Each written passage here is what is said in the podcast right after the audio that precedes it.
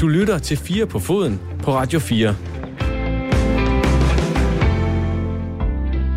Dansk fodbold er sammen med de danske festivaler klar til at sætte gang i et stort forsøg for at få afklaret, hvor farligt det egentlig er for coronasmitten at åbne op for fodboldkampe og andre arrangementer igen. Forsøget det er godkendt af videnskabsfolkene, pengene er næsten hjemme, men man har endnu ikke fået godkendelsen eller dispensationen fra politikerne til at sætte i gang. Hvorfor er den ikke landet, og hvordan klarer fodboldklubberne egentlig, at man nu i godt og vel et år ikke har haft folk af betydeligt antal på stadion herhjemme. Divisionsforeningen og Socialdemokratiet svarer senere i programmet. Så skal vi også en tur forbi Bayer Leverkusen i Tyskland, hvor danske Kjeld Bordingård fremover skal tegne den sportslige retning øh, i både træning og spil som head of coaching. Måske egentlig det største job, en dansker har haft i fodbold-Europa, eller har i fodbold-Europa lige nu. Vi taler med Bordingård lidt senere i udsendelsen. Jeg hedder Dan Grønbæk. Rigtig hjertelig velkommen til øh, Fire på Foden. Og jeg siger jo vi, fordi jeg har jo faktisk, øh, som altid, det her program øh, kyndig hjælp her i første time af en, der ved langt mere om fodbold end øh, jeg selv. Goddag, Jens Hammer Sørensen. Goddag her. Og øh, tak, fordi du har lyst til at være med i dag. Tak fordi jeg måtte. Det er altid hyggeligt. Jamen det er det jo. Jeg kan se over de her timeforbindelser, selvom du sidder derhjemme, du har taget det pæne tøj på det hele tiden, du skulle i radioen, kan jeg Ja, det har jeg nemlig. Ja. Jeg har været i tv i dag jo. Har du været tv i dag? Ja, jeg har været med i det der købmændenes klub i København, så jeg er lige kommet ind ad døren. Nå, okay. Modtaget. Hvad du ikke kan se, det er, at jeg sidder i underbukser, men det behøver vi ikke at snakke om. Nej, lige præcis. Det er fordelen med den øh, digitale tid, det er, at man kan få lov til at have lige præcis de underdele på, man har lyst til. Nå, øh, der har været, øh, det har jo været sjovere tider øh, før i tiden på sportsdirektørkontoret på, øh, på DS Arena i Hobro. Øh, den ja. tidligere Superliga-sensation i Hobro IK er gået fra overraskende sejre over FCK og Brøndby til at friste tilværelsen i bunden af første division. Øh, Jens Hammer Sørensen han har som øh, mangeårig sportschef taget hele turen op, og nu også øh, turen ned igen, uden at vide, hvor den øh, ender henne, eller hvor, øh, hvor, hvor, hvor langt ned vi skal, før det vinder. Øhm, og lad os egentlig bare lige starte der med dine aktuelle opgaver lige nu, Jens, fordi du er lige nu i gang med at finde ud af, hvem der skal være træner i Hobro efter sommer. Øh, ja. Om det skal være den, den nuværende afløser, Michael Kryer, der har været assistent hidtil, eller om det skal være en udefra. Hvordan, hvordan foregår det egentlig? Altså, er du ude og snakke med agenter og finde ud af, hvad der er muligheder, eller, eller hvad gør man egentlig sådan helt konkret lige nu? Det er et rigtig godt spørgsmål. Altså, først og fremmest så er vi jo kede af at sige farvel til en kapacitet som Peter Sørensen, som både var en faglig rigtig, rigtig dygtig træner, men også en super fyr og et godt menneske, så der langt hen ad vejen har, har haft et stort format i sin tid i, i Hobro.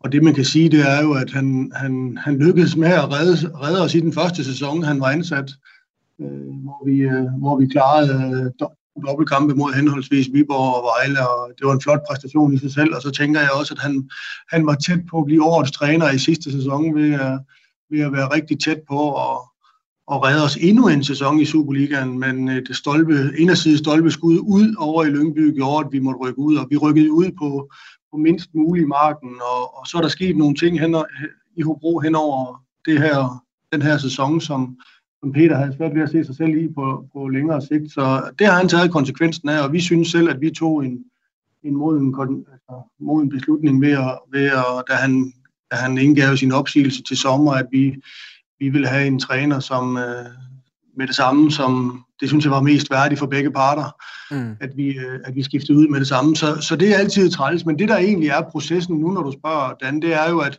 at vi skal i gang med at se på os selv udefra. Det er altid sundt, synes jeg, at man en gang imellem træder lidt ud og kigger på os selv som klub, og, og vi skal først og først øh, have fundet ud af, hvilken profil vi egentlig leder efter hvad er det for et job, øh, vi skal have en cheftræner ind i i Hobro IK? Fordi som du selv siger, der er der sket mange der meget med klubben her den seneste tid. Så det er den proces, vi er i lige nu. Øh, det er, at vi skal i gang med, at, eller vi er i fuld gang med at, at lave en, en profil af det job, vi gerne vil have besat i Hobro. Men, og, og det er jo interessant, jeg havde jo øh, bestyrelsesformand i Hobro, øh, Peter Christensen, med ja. øh, sidste uge, hvor vi talte med ham omkring ja. det her, fordi noget af det, Peter Sørensen jo sagde, det var, han, han kunne ikke se sig selv i talentudviklingstankegangen, øh, ja. Der var i Hobro nu, om man gerne vil have flere øh, Maja Fjorddrenge på, på holdet. Ja. Øhm, ja. Og, og, og det, det er jo så det, der har været det, det, det, det, det springende argument der. Men altså, jeg snakkede med Peter Christensen om, om, om man stod i en brydningstid lige nu. Altså egentlig, om man skulle finde ud af, hvilken retning man skulle gå, skulle i. Hvordan ser du på det? Altså, står vi Hobro ved en, ved en skillevej lige i øjeblikket? Ja, ja det, det synes jeg på mange måder, vi gør, fordi det er jo, altså, det man kan sige, Dan, det er jo, at man, vi i mange år øh, i Hobro IK, jeg blev selv ansat derop som spillende træner i 2002, øh, i Danmarksserien, Der er sket øh, en hel del med den fodboldklub siden. Vi har fået fantastisk gode faciliteter, blandt andet og et stadion og en træningsbane med vand i og to kunstgræsbaner, og der er sket rigtig, rigtig meget på, på facilitetsfronten. Der ligner vi faktisk en Superliga-klub. Øh, men vi må også sige, at, altså, at, at det, det Peter blev ansat til, det var jo at redde os en sæson i, i mere i Superligaen, øh, hvor vi, vi i mange år, du ved, brugt vores ressourcer på første hold, hvor vi egentlig ikke havde noget fundament, og det er det, klubben gerne vil have nu.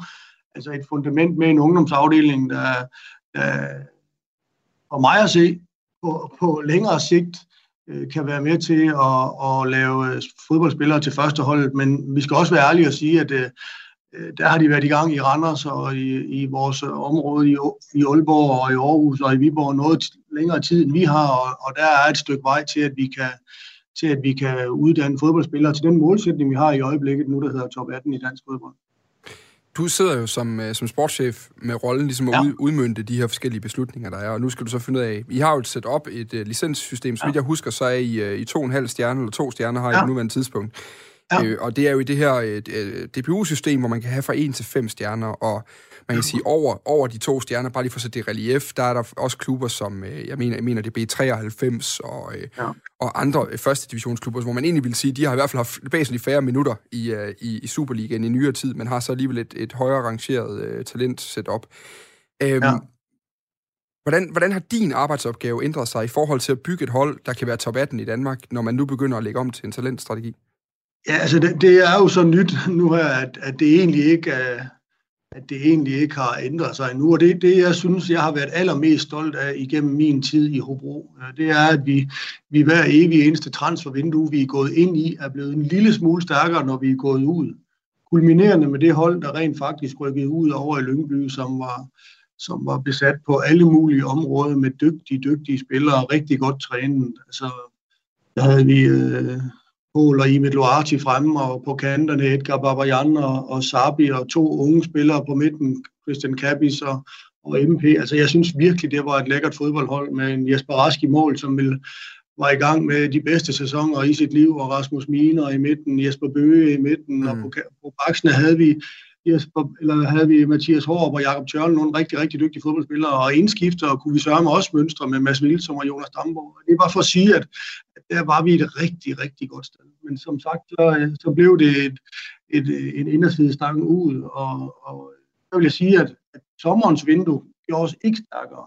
Tværtimod, hvis jeg skal være helt ærlig over for dig, der, der øh, havde vi en del afgange, og vi øh, havde ikke rigtig penge til, og det er dyrt at rykke ud af Superligaen. Vi havde ikke rigtig de penge til at, at forstærke os, så vi måtte øh, lave nogle legemål, hvor øh, gode venner af huset ude i byen var med til at, at skabe penge til, at vi kunne lave nogle korte legemål med forskellige spillere. Så, så der må jeg sige, at, at der har vi ikke forstærket, og så i den situation, vi er lige nu, der er vores hold ikke lige så stærkt, som det var for et år siden. Så øh, man kan sige, at, man, at mit arbejde er egentlig ikke forandret endnu, men det kan godt være, at det sker på sigt. Ja, fordi man, altså i sidste ende, så kan man sige en ting af de, de flotte ord i, øh, i radioprogrammer, når man skal fortælle om talentstrategi, ja. men i sidste ende, så handler det om, at man rykker rundt på nogle penge, og, ja. og bruger nogle ekstra penge på det. Og de penge kan vel, når man ser det udefra, kun komme fra et sted, og det er for førsteholdsbudgettet, øh, hvis ja. man skal rykke rundt lige nu. Er, er det også ja. det, der kommer til at ske i Hobro, og hvor meget kommer det til at betyde? Ja, altså, og det, det er jo det, der sker. Altså, øh, jeg havde en formand engang, der sagde, at man kan kun bruge pengene én gang, og vi har kun én kasse i Hobro. Altså, det kan godt være, at vi, vi betaler noget til, øh, til et stadion, og vi betaler noget andet til, øh, til security, og vi betaler til talentafdelingen, og vi betaler til vores øh, første hold. Så, så øh, jeg er ingen tvivl om, at pengene er knappe i, øh, i, øh, i Hobro IK, og jo flere penge man tager væk fra spillerbudgettet på førsteholdet, jo, jo mindre er chancen jo for, at man kan indfri en målsætning, der hedder top 18. Det siger sig selv. Du var jo, øh, jamen det var dig, Jonas Dahl, der på mange måder blev øh, kendt for, og, øh, at du gik ned i omklædningsrummet, når de vigtige ja. kampe skulle spilles, så du ikke kunne tåle at stå op på banen og se ja. dem dengang i dokumentaren. Ja, det kan godt huske. Ja, det, ja. tror jeg, de fleste kan huske, og der blev ja. råbt Superliga og alle de der ting. Ja. Det, hvis vi tager det, hvis vi prøver at lave en liste over din, eller sådan en, en, en bølge over din tid som sportschef, så må det have været toppunktet. Det må have været 14, 14 15, 16 sæsonerne. Ja, altså det kan man godt sige. Altså, du ved, jeg har det sådan lidt anderledes med det. Altså, jeg har været deroppe, som sagt, som spillende træner siden 2002, hvor jeg lige var i Randers. Øh, i et par år for at være ungdomskonsulent, men, men det, der er sket med den fodboldklub deroppe, er jo så vanvittigt stolt af. Så jeg er egentlig ikke så meget præget, det forsøgte, forsøgte jeg også at sige til tipsbladet, at altså, om det hedder Brøndby Stadion, eller Parken, eller, eller det hedder et stadion i Næsby, eller det hedder øh, Højbøge i Svendborg, det, det er egentlig ikke det, der, der sådan driver mig. Det, der driver mig, det er det med at, at være sammen om noget. Mm. Altså det der med at sætte sig ind i en bus uh, tidligere om morgenen i Hobro, og om det er med madpakker, eller det er at spise på et hotel et eller andet sted på vejen, det betyder ikke det helt store for mig. Det, der betyder noget for mig, det er, at jeg synes, det er rigtig sjovt at være med til at skabe noget sammen med andre mennesker. Og det øh, har jeg været heldig at få lov til i næsten 20 år i Hobro, kan jeg regne ud. Næsten 20 år siden jeg startede. Og det er det, der driver mig. Men så, så man kan sige, at, at det der med de fine stadions, det har egentlig aldrig betydet noget for mig. Det var selvfølgelig sjovt at vinde i Parken, det var også sjovt at vinde i Brøndby, men det har så sandelig også været sjovt at vinde øh, på Højbø med andre drenge, som var dengang. Men hvad, men hvad betyder det så nu? Fordi, fordi vi har jo også øh, tit snakket om, at du var også med i det her program, hvor du også var en del af panelet på et tidspunkt, hvor du også fortalte ja. om det der med, at, ja. At det var sgu ikke, altså den her, øh, lidt, jamen jeg kan vel godt tillade sig at kalde det en romantisk idé om fodbolden, ja. som du i høj grad har været, fan, været fanebærer ja. for, og som Hobro også har stået ja. for. Men den er ja. jo lidt, altså dit job bliver jo sværere og sværere, fordi der er andre, der har flere penge omkring dig. Og, og du så købet skal aflevere penge til talentafdelingen og så videre. Altså, ja, og det, det, det er det, jeg siger, det er det, jeg forsøger, det jeg forsøgte at sige der, altså, øh, i, i tipsbladet, det er altså, uden at det skal lyde øh, arrogant eller hovski på nogen måde, så, så vores oprykning i 2014 gjorde noget ved dansk fodbold. Hvor man kan sige, jeg tror det var AGF og Viborg, der rykkede den anden vej med kæmpe, kæmpe budgetter. Vi havde på det tidspunkt et spillerbudget på 4 millioner. Og så tænker folk, hvordan pokker kan det lade sig gøre, at Hobro kan rykke op med det her, og de er deltidsprofessionelle. Altså, det gjorde noget ved dansk fodbold. Altså, og jeg skal hilse at sige, at, øh, at øh, de penge, der bliver brugt i dag, de bliver brugt helt anderledes og meget mere sundt, synes jeg, set udefra, øh, end de gjorde dengang. Altså, i dag er der jo øh, databehandlere i hvert et, øh, et fuldtids setup, og der er altså adskillige fysiske trænere, og der er alverdens ting og sager. Og der må vi bare sige, at, at vi bliver overhældt lige nu, hvor vi kunne krasse os ind på folk øh, eller på klubber før i tiden. Det, det kan vi ikke længere. Der er vi i fuld gang med at blive overhældt af de andre. Og vores penge, de er dog blevet større i Hobro, men de andres penge, som jeg nævnte i tipsbladet, det jeg har kunne læse mig frem til, det er, at Esbjerg har fået 105 millioner i, i indskud på, på lidt over et år, og jeg kan hilse dig og sige, at jeg kunne, jeg kunne lave meget fodbold i Hobro IK for 105 millioner. Altså, det, det er, altså, vores budget er jo også steget, men vi har ligesom nået en grænse i vores lokale område. At, øh, det er svært at generere flere penge deroppe, end det er lige nu. Så, så vores penge er simpelthen bare ganske enkelt blevet mindre værd. Kan du følge? Det sagtens, og ja, det er jeg også ja, tænker det, på. Det er det, jeg siger, det, det der er svært nu, det er, at øh, jeg blev spurgt i et tv-program i dag, om, om jeg kunne se Hobro IK i Superligaen igen. Og det må jeg bare være ærlig at sige, og det, og det, det, det, det bliver svært. Så det er for at sige det, som det er. Er det blevet mindre sjovt?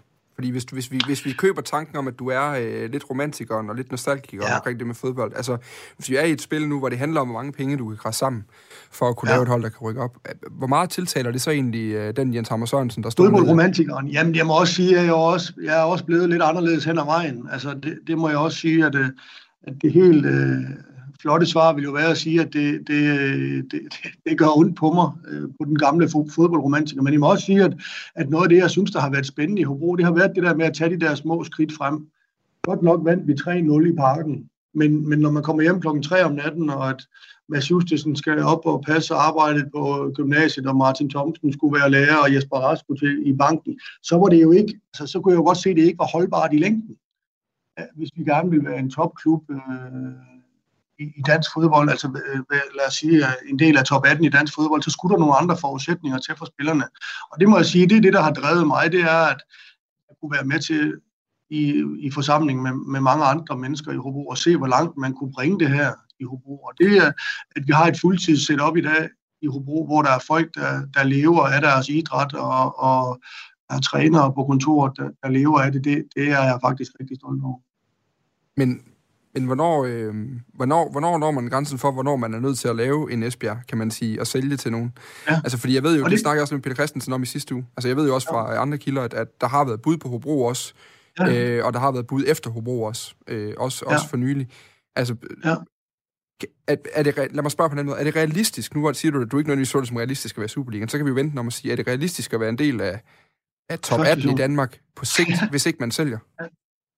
Jamen, det, jeg synes virkelig, det er et godt spørgsmål, Dan. Og det er jo det, vi øh, skal sætte os ned og kigge hinanden i øjnene i Hobro. Er det realistisk?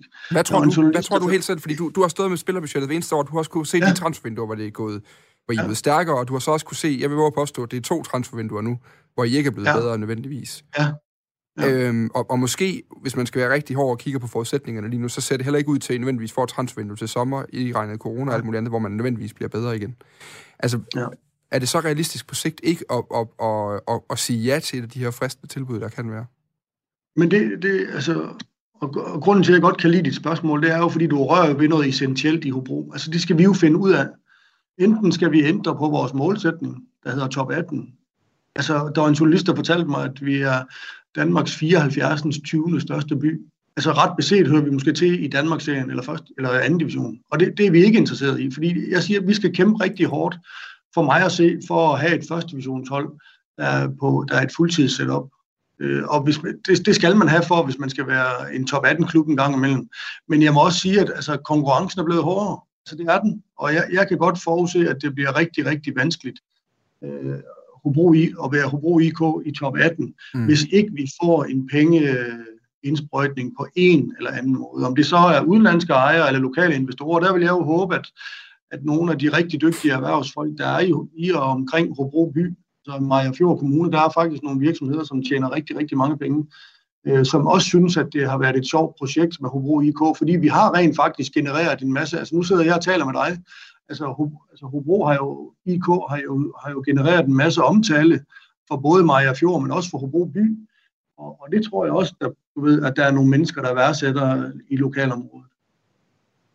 Kunne du finde på at sige stop på et tidspunkt? Altså, er, er, vi, er vi også ved at nå grænsen for, hvornår det øh, bliver med at være sjovt der? Ja. Ja, altså, jeg er ikke i tvivl om, jeg bliver ikke pensioneret i fodbold. Jeg var rigtig, rigtig glad for at være skolelærer, og det skal jeg være igen på et tidspunkt. Vi smutter videre, for vi skal nu snakke om en af de grunde, øh, der er til, at øh, klubber som Hobro og alle mulige andre også kan have, have bøvl med økonomien i øjeblikket. Og det handler jo altså om, om coronaen også.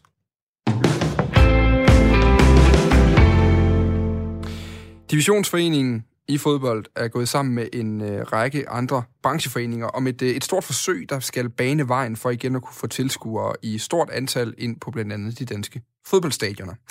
Forsøget går sådan et eller andet sted meget kort fortalt ud på, at man tester rigtig mange tilskuere med hurtigtest inden kampene, og så skal de så testes efter kampene med PCR-test, altså de her, øh, øh, kort sagt kan man sige, de første test, det er dem der, hvor du får næs, øh, hvad hedder det, vatpinden i næsen, de næste er dem, hvor du skal have den ind i munden i stedet for. Og på den måde, så kan man holde styr på, hvis der skulle være smittetilfælde, så har man dem indkredset, man kan se smittekæderne eller på, øh, på hurtigt efter, at øh, arrangementet er overstået. Det skulle gerne kunne ske snart, hvis det står til divisionsforeningen. Foranstaltningerne de er på plads, pengene er stort set fundet, men forsøget mangler nu stadig den blåstempling politisk, der er brug for, fordi det, man skal bruge, det er altså et arrangement med rigtig mange mennesker inden. Goddag, Claus Thomsen direktør i divisionsforeningen i fodbold. Jeg skulle sige, at divisionsforeningen, for dem, der måske ikke er øh, meget inde i fodbold, så er det, øh, hvad kan man sige, sammenslutningen for, for klubberne, de professionelle klubber i Danmark. Øhm, Claus Thomsen, kan du lige kort lige rise op for os, hvad er det egentlig, I mangler for, at I kan rulle ud med det her forsøg? Fordi I har jo forskerholdet på plads, I har, øh, hvad kan man sige, øh, Esben Marker fra Dansk Live, han sagde, at der er også en stor del af, af fundingen, altså pengene, som en eller anden sted godt kan findes, hvor man bare venter på den politiske øh, stempling. Hvad er det, I mangler nu? Jamen, vi mangler simpelthen myndighedsgodkendelse, for at vi kan gå i gang. De videnskabsetiske komitéer, de har godkendt det som værende forsvarligt. Øh, så vi mangler nu en myndighedsgodkendelse, at vi kan få lov til at få de nødvendige undtagelser fra bekendtgørelserne. Og så skal vi altså også bringe resten af finansieringen på plads. Og hvad er det der, for lige at komme helt ned på jorden i forhold til, hvad det er, I skal bruge godkendelse til, altså er det simpelthen bare at have et arrangement, hvor man kan samle rigtig mange mennesker? Vi skal bruge en undtagelse fra øh, forsamlingsforbuddet i forbindelse med øh, øh, de arrangementer, som skal øh, afholdes i forbindelse med det videnskabelige forsøg. Og det drejer sig om øh, et sted mellem øh, 10 og 15 kampe med mellem øh, 1000 og 3000 tilskuere til hver. Og i forhold til, til det, altså så øh, nu Esben Marker, som er øh, fra Dansk Live, som blandt andet øh, har festivalerne som, som en del af deres øh, interessentgruppe, han sagde øh, til, øh, til Idrættens Analyseinstitut, at at de simpelthen, altså at alle sundhedserhvervs- og kulturoverfører, de ved, at vi har fået den sundhedsfaglige godkendelse for forsøget, så det vi mangler nu, det er den politiske dispensation.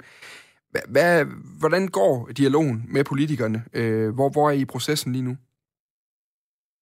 Øh, der, hvor vi er i processen lige nu, det, vi er der, at den er, den er gået en smule i stå. Vi havde en rigtig god dialog, øh, hvor sundhedsmyndighederne gik det igennem, stillede nogle spørgsmål, nogle faglige spørgsmål, som vi har svaret på, øh, og så har vi så ikke hørt noget øh, i et stykke tid øh, derfra.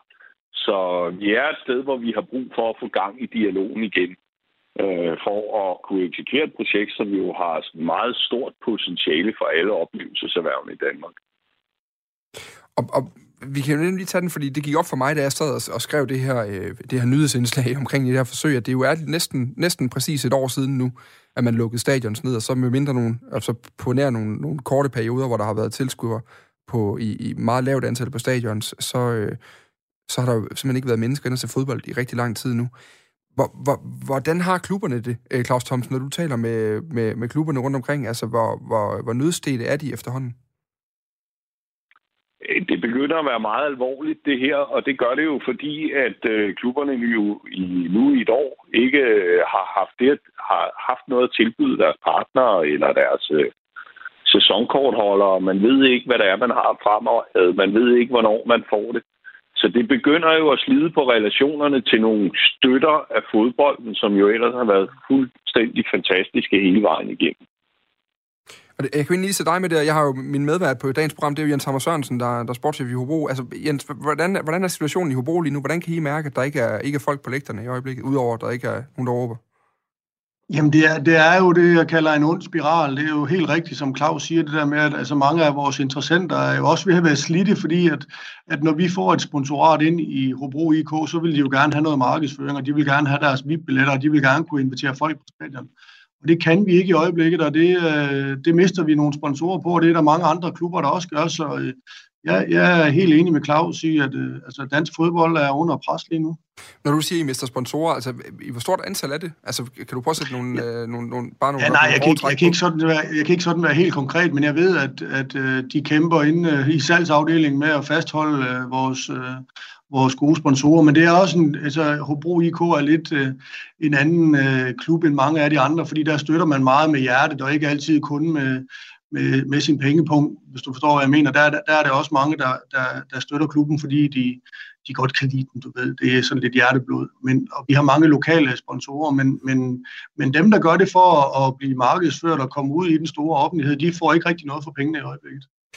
Vi talte øh, tidligere i dag med Kasper Sand Kær, der er kulturordfører for øh, Socialdemokratiet. Det var min kollega Niklas Stein, der har talt med ham, og han startede med at spørge øh, Kasper Sand Kær, hvorfor man ikke umiddelbart indtil videre har givet politisk opbakning til, til de her forsøg. Jamen det synes jeg nu også, øh, de gør. Altså vi har jo sagt øh, mange gange, at vi synes, det er et rigtig øh, spændende og gennemarbejdet øh, projekt, som, som Divisionsforeningen har lavet sammen med øh, de andre aktører, som, som vi er, er, er positivt stemt over for og, og glæder os til at drøfte med, med de andre politiske partier. Og så spurgte han lidt mere ind til, hvor langt de så øh, var for at få dispensationen, Divisionsforeningen og de øvrige brancheforeninger bag forsøget. Ja, men det er klart, noget af det, der mangler nu, det er øh, et at tage øh, politisk stilling til, til den her dispensation fra fra bekendtgørelserne, blandt andet øh, forsamlingsforbuddet og anbefalinger om afstand og, og andet. Øh, det er jo den ene del. Den anden del er, at, at finansieringen mangler at øh, komme på plads. Og, og det kommer vi jo til at drøfte med, med de andre partier i forbindelse med de øh, diskussioner, der jo generelt pågår om, om, en, øh, om en genåbning af samfundet. Claus Thomsen, noget af det, han er inde på her, det er jo det her med finansiering, hvor de siger, det er simpelthen, det er simpelthen noget af det, der også mangler for at komme på plads. Og, og man må, kan jo høre på Kasper Sandkær, det betyder også noget for, hvordan man tager det op. Altså, hvor vigtig er den politiske godkendelse for, at I kan få finansiering? Jamen, den er, af, den er afgørende. Altså, der er jo ikke nogen, der vil binde an med at finde og, og finansiere noget, som ikke er godkendt af, af regeringen, eller give forhåndstilsavn til det, hvis man ikke ved, at det møde i forvejen øh, bliver mødt øh, med, med en positiv holdning, og at det er noget, man som, som regering øh, ønsker at få gennemført, så, så er der jo ikke nogen, der binder ad med, binder an med finansieringen, det er klart. Noget af det, de jo også kigger på, det er jo, det handler jo om, om undtagelser for nogle ret centrale paragrafer, som vi lever efter det her land i øjeblikket, altså afstanden og antallet af mennesker i, for, altså i forsamlingsforbud og sådan nogle ting. Hvordan lad os nu sige, I samler til de her 10-15 arrangementer øh, mellem 1000 og 3000 tilskuere, og det så går galt til et af dem, som vi lige pludselig har den her udbredte smitte. Altså, kan I, kan I garantere, at man ikke gør det? Øh, ja, det kan vi godt, øh, så vi sådan er menneskeligt muligt, men det er jo faktisk derfor, at det her er jo designet som et videnskabeligt forsøg. Det her er ikke genåbning. Det er et videnskabeligt forsøg. Og det er jo sat op sådan, at man på selve kampdagen får både en PCR-test og en hurtig test. Og så får man 6-10 dage efter igen en PCR-test. Og på den måde, så lukker vi samtlige øh, smittekæder ned så hurtigt som overhovedet muligt. Øh, så hvis noget, så kommer det her måske endda til at bidrage til øget smittebegrænsning øh, i samfundet. Men det er altså designet sådan, så der ikke er en risiko for at bidrage med øget forøget smitte i, mm. øh, i samfundet. Det er hele pointen med, øh, med, at det er et videnskabeligt forsøg, og det er ikke genåbning. Så det er, en del, det er det integrerede design i det her. Det Kasper Sandkær jo også siger, det er, at, at lige nu, der, det skal lige vendes med, med de politiske øh, øh, partier og, og, og så videre. Går det hurtigt nok, det her? Altså, og hvor vigtigt er tempoet egentlig i det, der foregår lige nu? Tempoet bliver, bliver mere og mere centralt. Altså nu er vi ved at være der, at hvis vi ikke kan få det her, øh, hvis vi ikke kan få det her projekt gennemført i april, så øh, er det ikke sikkert, at, øh, at i hvert fald det bliver fodbolden, der kan eksekvere det. Så skal man nok ud og kigge på, om der er nogle andre, øh, der kan lave det. Og hvornår skal I have en godkendelse, for at I kan nå at sætte det her op til april? Det skal vi have meget snart. Er det, er det i morgen, Claus, eller er det om uh, halvanden uge? Eller? Det var i går. det, ja, det er godt, Jens. Men det, jeg er, og jeg er jo tilbøjelig til at være enig. At det er jo den sande historie om det. Mm. Den sande historie om det, det er nok, at halvanden uge, det er for meget. Min kollega Niklas Stein, der altså talte med, øh, med øh, Kasper Sandkær, han spurgte også Kasper Sandkær ind til, om han kunne forstå, hvis man fra, fra fodboldens og, og festivalerne og musiklivets side ikke helt synes, det her gik hurtigt nok. Jamen, jeg tror, der er mange, øh, som vil ønske sig, at det gik endnu hurtigere med, med, med genåbningen af Danmark. Der er jo mange brancher, som, som stadigvæk er lukket herunder øh, Superliga-klubberne, og, og vi har jo hele tiden sagt, at vi kommer kun til at åbne øh, Danmark i den hastighed, som, som vi vurderer, det er, øh, det er forsvarligt øh, herunder øh, Superliga-fodbold. Men det er klart, at det her forsøg kan jo gøre, at vi kan komme lidt hurtigere øh, i gang med genåbningen af Superligaen og de andre øh, store arrangementer, fordi det jo kan være en vej til at gøre os nogle erfaringer med, hvordan smitten spredes, og hvordan vi kan, øh, vi kan forebygge den til, til store arrangementer. Og det har vi jo brug for, øh, den viden for, at vi både kan komme til fodboldkampe, øh, kan komme til andre øh, sportsbegivenheder, kan få tilskuer til EM i fodbold, når vi skal være værter for det til sommer, øh, og til koncerter og til, til alt muligt andet. Ikke? Og derfor er der jo rigtig mange spændende elementer i, det her forsøg, som, som vi har brug for i, i genåbningen af Danmark. Og nu sidder der måske en, øh, en, en, en, øh, hvad kan man sige, en øh, meget koncentreret lytter eller to og tænker, jamen hov, han svarer der faktisk ikke rigtigt på spørgsmålet øh, af, øh, om det går hurtigt nok. Og det er lige præcis det, man møder lige nu, altså at der, der er i høj grad en tanke om, at det er den næste politiske diskussion, der fylder hele tiden. Og, øh, og, og som man hører her, så lyder det jo faktisk til, at Kasper Sandkær også mente, at det skulle være godkendt i går så meget, som han roser forsøget. Hvad er dine forhåbninger for, at I når får den godkendelse, I skal bruge her, Claus Thomsen, i det hele taget, når du nu hører de her svar? Forsøget kan jo altså potentielt udvikle et meget vigtigt værktøj, øh, som for oplevelseserhvervene i Danmark, og som gør, at de øh, kan komme ordentligt ud af det her, eller kan bidrage til det, men også, at skulle vi til efteråret stå i en lignende situation, at man så har et værktøj, der kan gøre, at man ikke skal lukke ned. Så jeg håber rigtig meget, vi kan komme i gang med det her, og jeg er helt enig med, øh, med Kasper Sandkær. Det, der bare er ved at ske nu, det er, at vi meget hastigt nærmer os øh, og passerer forbi det vindue, øh, hvor det i hvert fald var muligt for os øh, og, øh, at være med til at gennemføre det.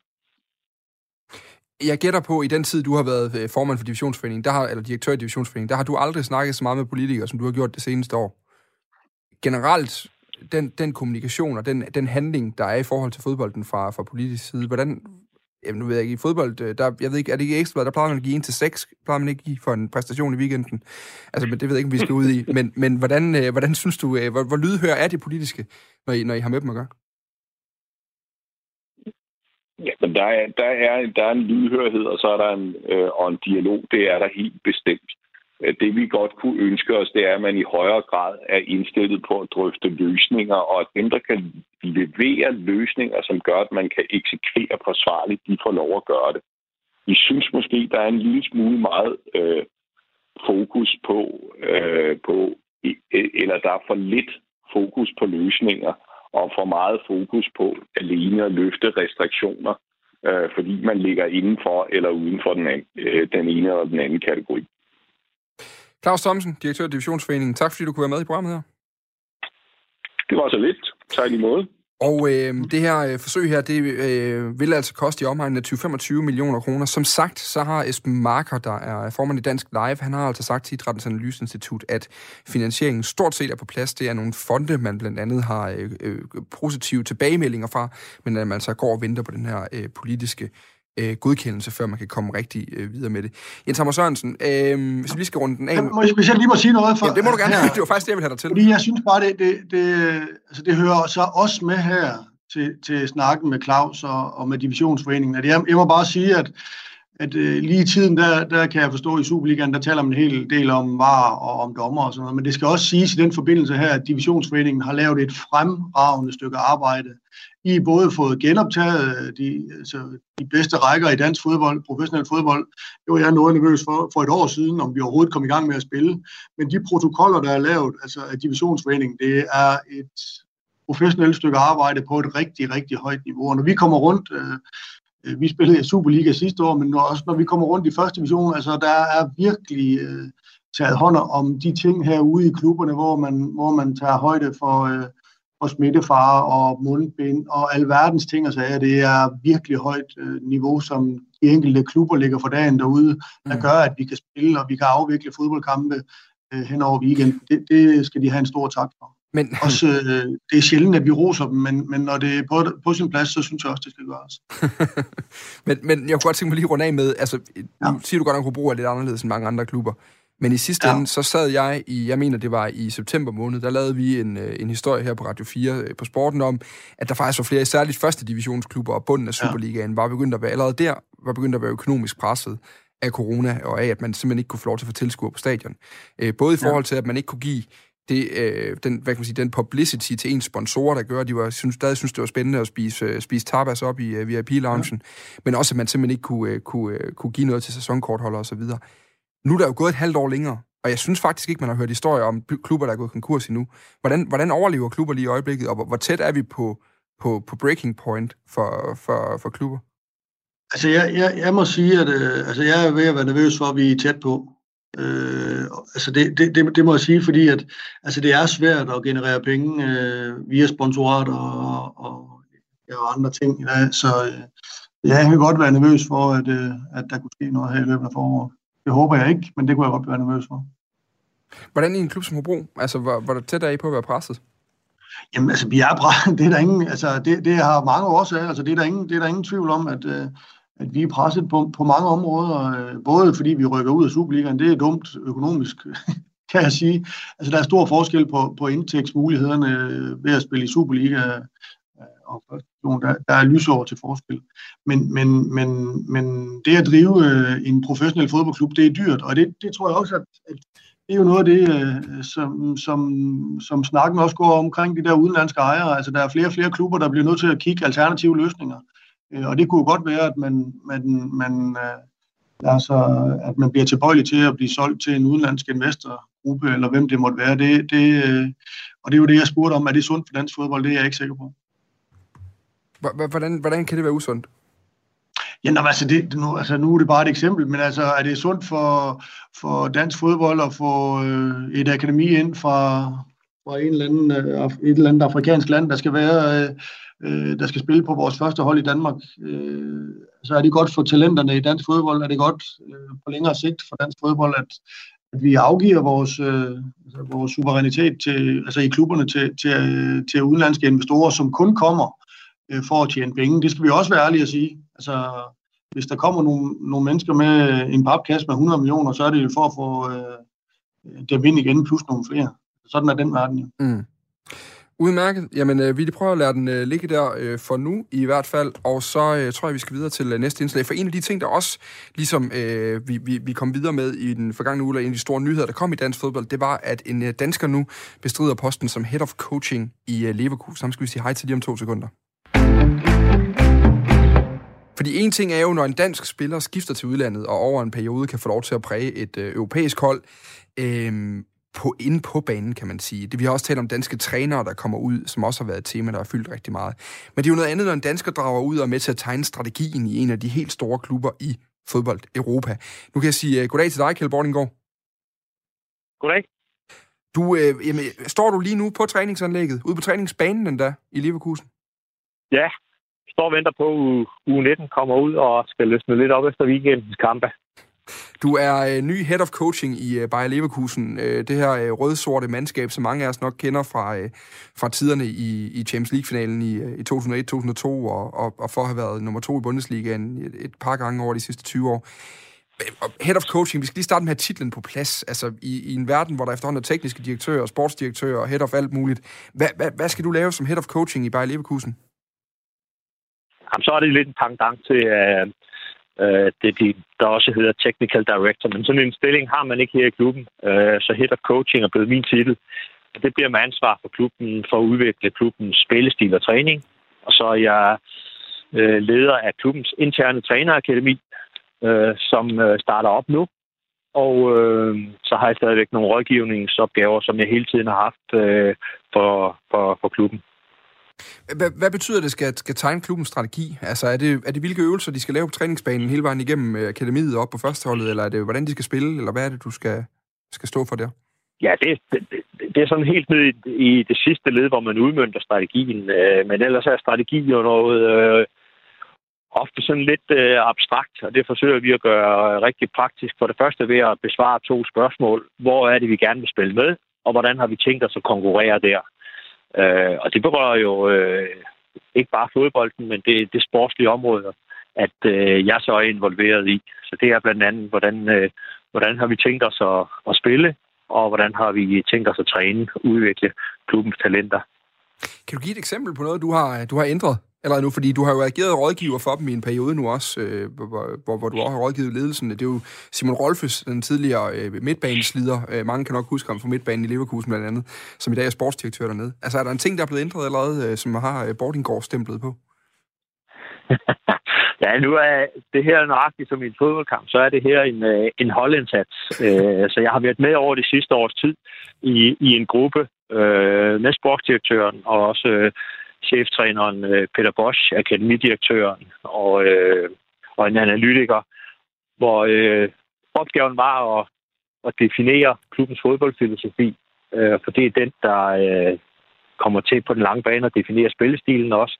Og hvis vi har fat i spillestilen, så dikterer den, hvordan vi skal træne. Fordi hvis vi vil spille sådan, så er vi også nødt til at træne på en bestemt måde. Mm. Så hele den proces med at beskrive det i detaljer, det, øh, det er noget af det, vi har fået sat på skinner det sidste års tid, hvor ellers meget andet på grund af covid-19 jo har ligget stille. Så øh, var det opgaven at kigge hele strategien igennem og have den op og vende og se, om man kunne gøre den bedre. Men det er ikke kun mit fingeraftryk, vil jeg sige. Det, det har vi været flere om. Vi kan jo øh, nok mange af os, øh, der har fulgt fodbold i mange år, huske øh, bare Leverkusen-holdet øh, tilbage fra øh, 2002, hvor de kommer til Champions League-finalen. Der er det med Michael Ballack og øh, Lucio i midterforsvaret og flere andre øh, kæmpe profiler.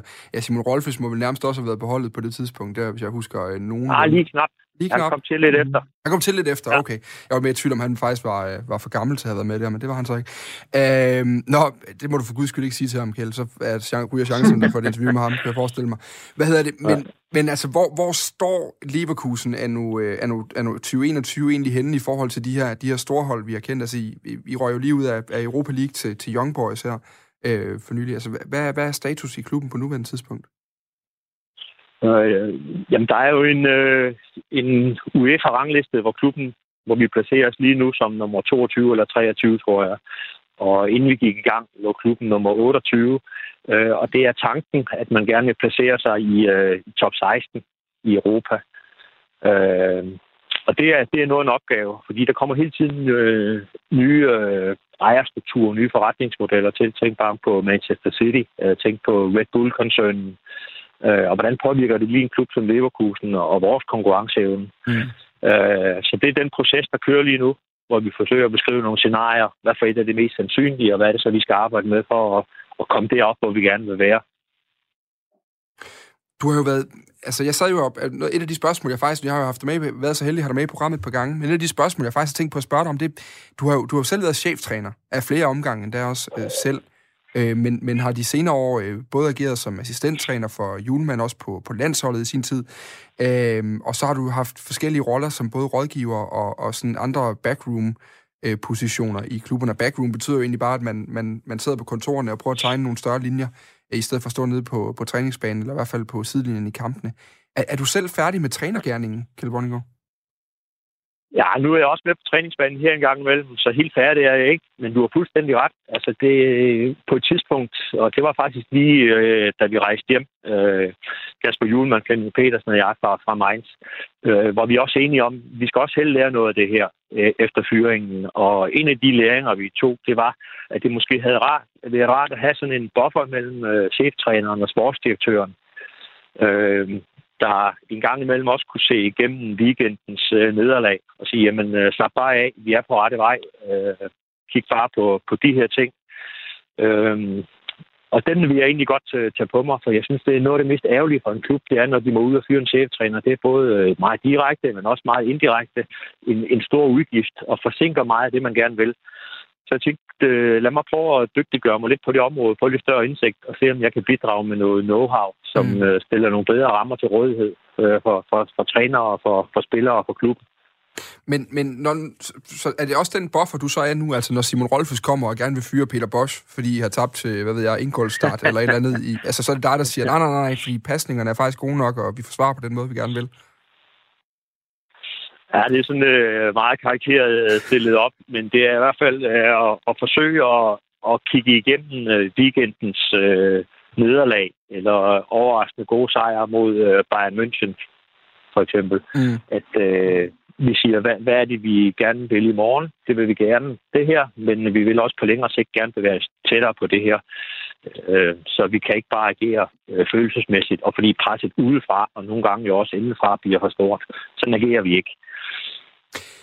Det kan jo virkelig lidt som sådan en falsk præmis, fordi vi har jo netop ringet til dig på grund af dit nye job, og det er jo også sådan en eller anden journalistisk anerkendelse af, vi synes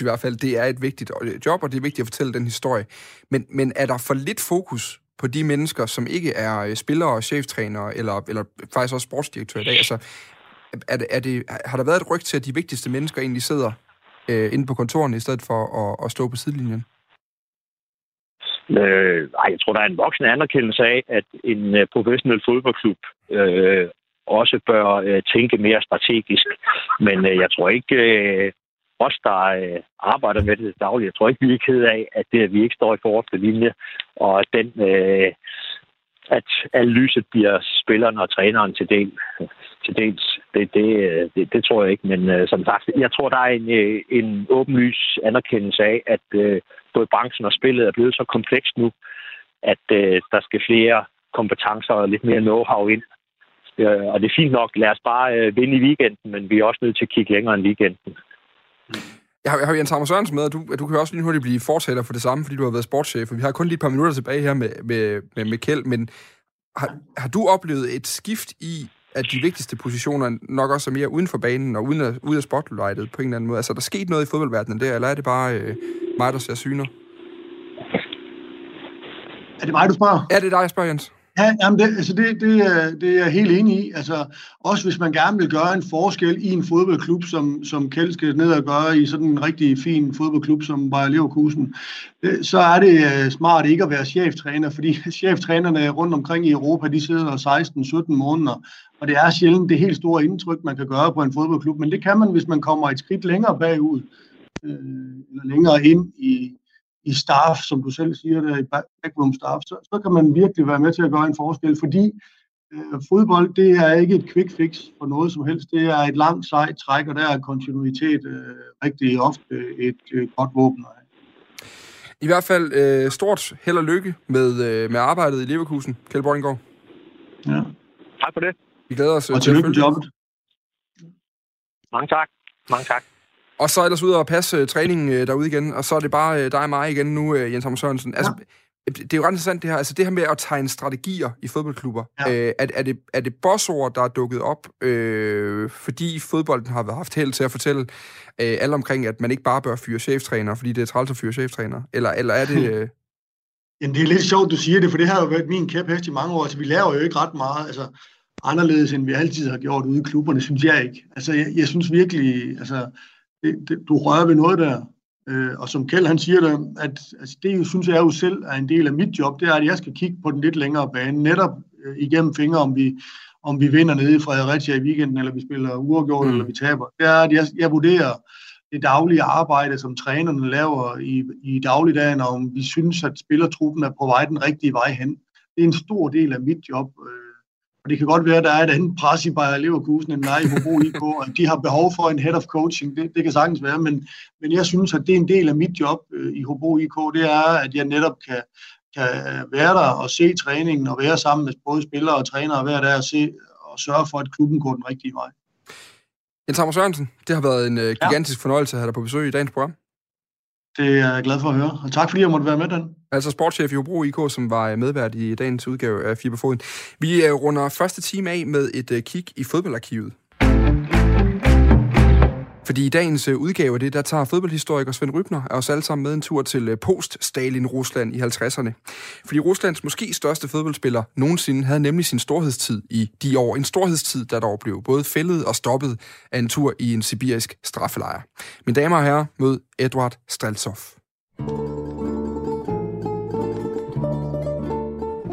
Edward Streltsov fik landsholdsdebut som 17-årig Øh, og førte i 1956 øh, det sovjetiske landshold til OL-guld ved Olympiaden i Melbourne. Øh, I maj øh, 1958 der var Ruslands Pelé på højden af sin karriere. Øh, men da det sovjetiske landshold skulle afsted til VM i Sverige, blev han arresteret og idømt 12 års strafarbejde. Fodbolden kom til Rusland i slutningen af 1800-tallet, som øh, i de fleste andre lande i Europa. I Rusland var, var eliten meget lille, og det vil sige, at det var en meget lille gruppe en, øh, mennesker, som spillede fodbold. Men i takt med, at folk flyttede til byerne, begyndte spillet også at brede sig til, til arbejderklassen. Folk bosatte sig langs med, med jernbanerne, som gik ud fra Moskva som eren i et cykelhjul. Og i de her områder, Dachas, begyndte øh, folk at spille fodbold på de åbne områder. Dacia-fodbold, som det blev kaldt, øh, de, den vilde piratfodbold. Edward Streltsov øh, blev født den 21. juli 1937. Det var i, på højden af Stalins udrensninger i slutningen af 30'erne. Han kom til at spille for Torpedo Moskva, bilarbejdernes hold, og han debuterede som 16-årig på første hold. Og som 17-årig fik uh, debut på det sovjetiske landshold. I 1956 var han en bærende kraft på det hold, der vandt olympisk guld ved Olympiaden i Melbourne. Streltsov var en, en fysisk stærk angriber med, som er et meget hurtigt ansigt og en, og en, en rigtig god første berøring. Han øh, scorede mange mål. I de 21 øh, landskampe, han nåede at spille øh, frem til 1958, der scorede han 18 mål. Det er næsten et mål per, per, i snit øh, per kamp. Øh, og han var god til at sætte de andre op også. Og så gik han forrest, når der skulle kæmpes i, øh, i semifinalen ved Olympiaden i 56 mod Bulgarien. Der var holdet reduceret til ni mand, fordi der var to af spillerne, der blev skadet. Det var før, at man måtte skifte øh, spillere ind. Og der, der, der hankede Stveltsov op i holdet og, øh, og, og scorede et mål og lagde op til sejrsmålet til 2-1. Stveltsov var ikke med i finalen mod Jugoslavien, som man mødte igen. Øh, det, er helt, det er lidt uklart, hvorfor han ikke stillede op, men meget taler for, at, at træneren øh, Kashalin øh, mente, at, at øh, angriberne i, i, øh, skulle være fra samme klub. Øh, og holdet var domineret af spillere fra Spartak, og derfor kom Nikita til Simonian ind og, og spillede hans plads. Man fik kun medalje, hvis man havde deltaget i slutkampen. Øh, Simonian havde kun spillet den ene kamp og tilbød Stelesov sin medalje, men øh, ifølge overleveringen sagde Stelesov, at nej, nej, beholdt den endelig Nikita, jeg kommer til at vinde rigtig mange medaljer efter det her. Streltsov er, en, et, et, et symbol på en udvikling, som var i gang i det sovjetiske samfund i slutningen af 50'erne. Slutningen af 50'erne. Øh, Stalin var død i 1953. Øh, og, og med ham, med hans død, så slappede partiet kortvarigt grebet om det sovjetiske samfund. Streletsov stak ud med sit teddyboy-hår, øh, sin øh, flamboyante livsstil. Øh, han drak rigtig mange øl, øh, hang ud med, med, med intelligenssagen, og der, der blev hørt jazzmusik. Øh, og han var en, på mange måder et brud med den, den, øh, det ideal om fællesskab, som øh, var fremherskende i Sovjetunionen øh, på det her tidspunkt. Streletsov stak ud fra mængden for, med, med, på grund af sin livsstil. Øh, men man kan ikke sige, at der var tale om en organiseret opposition til regimet i, i Sovjetunionen. Det, der har været folk, der synes, at den ene eller den anden var, var dumme i styret, altså top. Øh, det var ikke noget, man, man som regel ikke noget, man sagde højt. Øh, men Streletsov øh, kom til at ved forskellige lejligheder til at tale over sig. Øh, ved officielle lejligheder, der kan han udtryk for sin mening. Der er en, øh, en berømt øh, historie om Streletsov, øh, der var til, til fest i Kreml efter for at fejre guldmedaljerne i 56. Øh, og der kom han til at tale med en af Khrushchevs øh, nærmeste medarbejdere, Katarina Furtseva, som, som foreslår ham at gifte sig med, med en datter, Svetlana. Så ifølge overleveringen, så siger Streletsov så, at han ville aldrig drømme om at, at gifte sig med altså, så grim en kvinde. På banen kom Streletsov også øh, i ufør, fordi han, øh, han sparkede igen. En, en spiller med hans hurtighed, øh, det, det har, ser man i, i nyere tid, også med Maradona og Messi. Øh, folk prøver at lægge dem ned. Streletsov øh, var også så hurtig, at, man, at modstanderen var nødt til at gøre noget ved ham. Og han sparkede igen. Og der fik han altså problemer, fordi at det, det, var, han, det levede ikke op til idealet om, om den, den, øh, den sindslige vægtige øh, idrætsmand, der kæmper for socialismen. Så det var en moderne fodboldspiller, som, som tænkte offensivt. Han, øh, han, han var hurtig, teknisk dygtig, og så var han god til øh, ikke alene at score selv, men også at sætte de andre i scenen. På sine ældre dage, øh, efter Gulag, øh, der trak han sig tilbage, længere tilbage på banen, og blev en spilfordeler, som var god til at sætte de andre i scenen. Hvor han levede på, øh, der var han ikke så hurtig længere, men der levede han på sit øh, eminente blik for spillet. Så man kan godt sige sammenfattende, at øh, Streletsov havde et helt enestående blik for fodboldspillet. Streletsov blev i 1956 nummer 13 øh, ved afstemningen om Ballon d'Or, og i 1957 blev han nummer 7. Landsholdet lå i træningslejr øh, på Spartaks øh, træningsanlæg Tarasovka, lidt uden for Moskva. Den 25. maj, natten inden holdet skulle rejse øh, til, til Sverige, der, øh, der tog øh, Streletsov sammen med de to Spartak-spillere, øh, Tatushin og Gunkov, øh, til en privat fest i en dacha i nærheden hos en, øh, en tidligere officer, der var vendt hjem fra tjeneste i, Fjernøsten. Hvad der skete i den data er uklart. Der blev drukket tæt, så meget kan folk godt huske. Øh, der var to kvinder med, den 20-årige Marina Lebedeva og hendes veninde Tamara Timkina.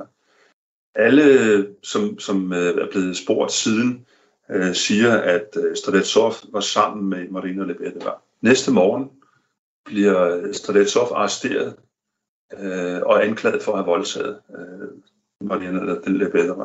Mens landsholdet rejser til, til Sverige for at deltage i VM i 58, bliver Stanisov øh, stillet for retten og dømt 12 års strafarbejde for at have voldtaget øh, Lebedeva. Stanisov øh, kommer til at, afsone fem år i, i straffenlejr, hvor han bliver behandlet meget voldsomt i begyndelsen. Når man bliver, bliver sendt til en sovjetisk fangelejr, så er det ofte i, i Sibirien under meget kolde forhold, og det er nogle folk, som øh, det er meget, der er rigtig mange, som ikke overlever deres ophold i straffelejrene, og det er nogle hårde negle. Så alt, alt, alle knep gælder for at overleve den her, øh, efter under de her omstændigheder. Og, og meget hurtigt efter han kommer øh, til, til lejren, bliver han slået til blokfisk af en af medfangerne med en eller anden metalgenstand eller en, eller en, en støvlehæl. Det er uklart. Han kommer så og bliver så brugt til at spille fodbold i lejrene, øh, hvor, hvor lejercheferne bruger, kan se, at det har en beroligende indvirkning på, på fangerne. Han, han bliver ligesom brugt til at lægge lov på, øh, på stemningen. Da han bliver frigivet, kommer han tilbage til Moskva. Han kommer tilbage efter fem år. Han er blevet idømt 12 år, men kommer tilbage til Moskva efter fem år. Og i begyndelsen må han ikke spille professionel fodbold. Han øh, kommer tilbage til Silfabrikken øh, og spiller på deres fabrikshold, og øh, som tiltrækker tusindvis af tilskuere, når han spiller. Systemet eller regimet modtager øh, tusindvis af breve om, at han skal have lov til at stille op for Torpedos øh, professionelle hold igen og til sidst giver det sig. Øh, og så går han comeback i 1965. Så får han tre gode år, hvor han spiller øh, fodbold igen. Han er, han er ikke så hurtig længere, øh, men han trækker sig længere på, tilbage på banen og fordeler boldene og sætter de andre i scenen. Og det er altså nok til, at, at han i den periode, øh, der spiller han øh, 17 landskampe og scorer lige syv mål. Øh, det var alligevel noget efter at have været i Gulag. Øh, Stevensov øh, er en elsket figur i, i russisk fodbold. En folkelig spiller, som, som var var elsket for sit offensive spil. og som, øh, som stak ud fra mængden. Han var en spiller, folk kunne identificere sig med i et liv, hvor der var rigtig mange hverdage.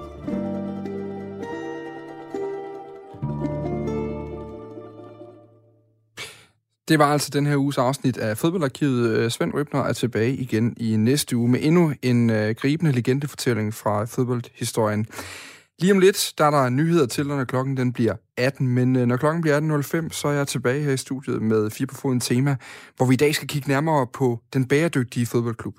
Flere og flere fodboldklubber kaster sig også ind i klimakampen, i kampen for social retfærdighed og alle mulige andre ting.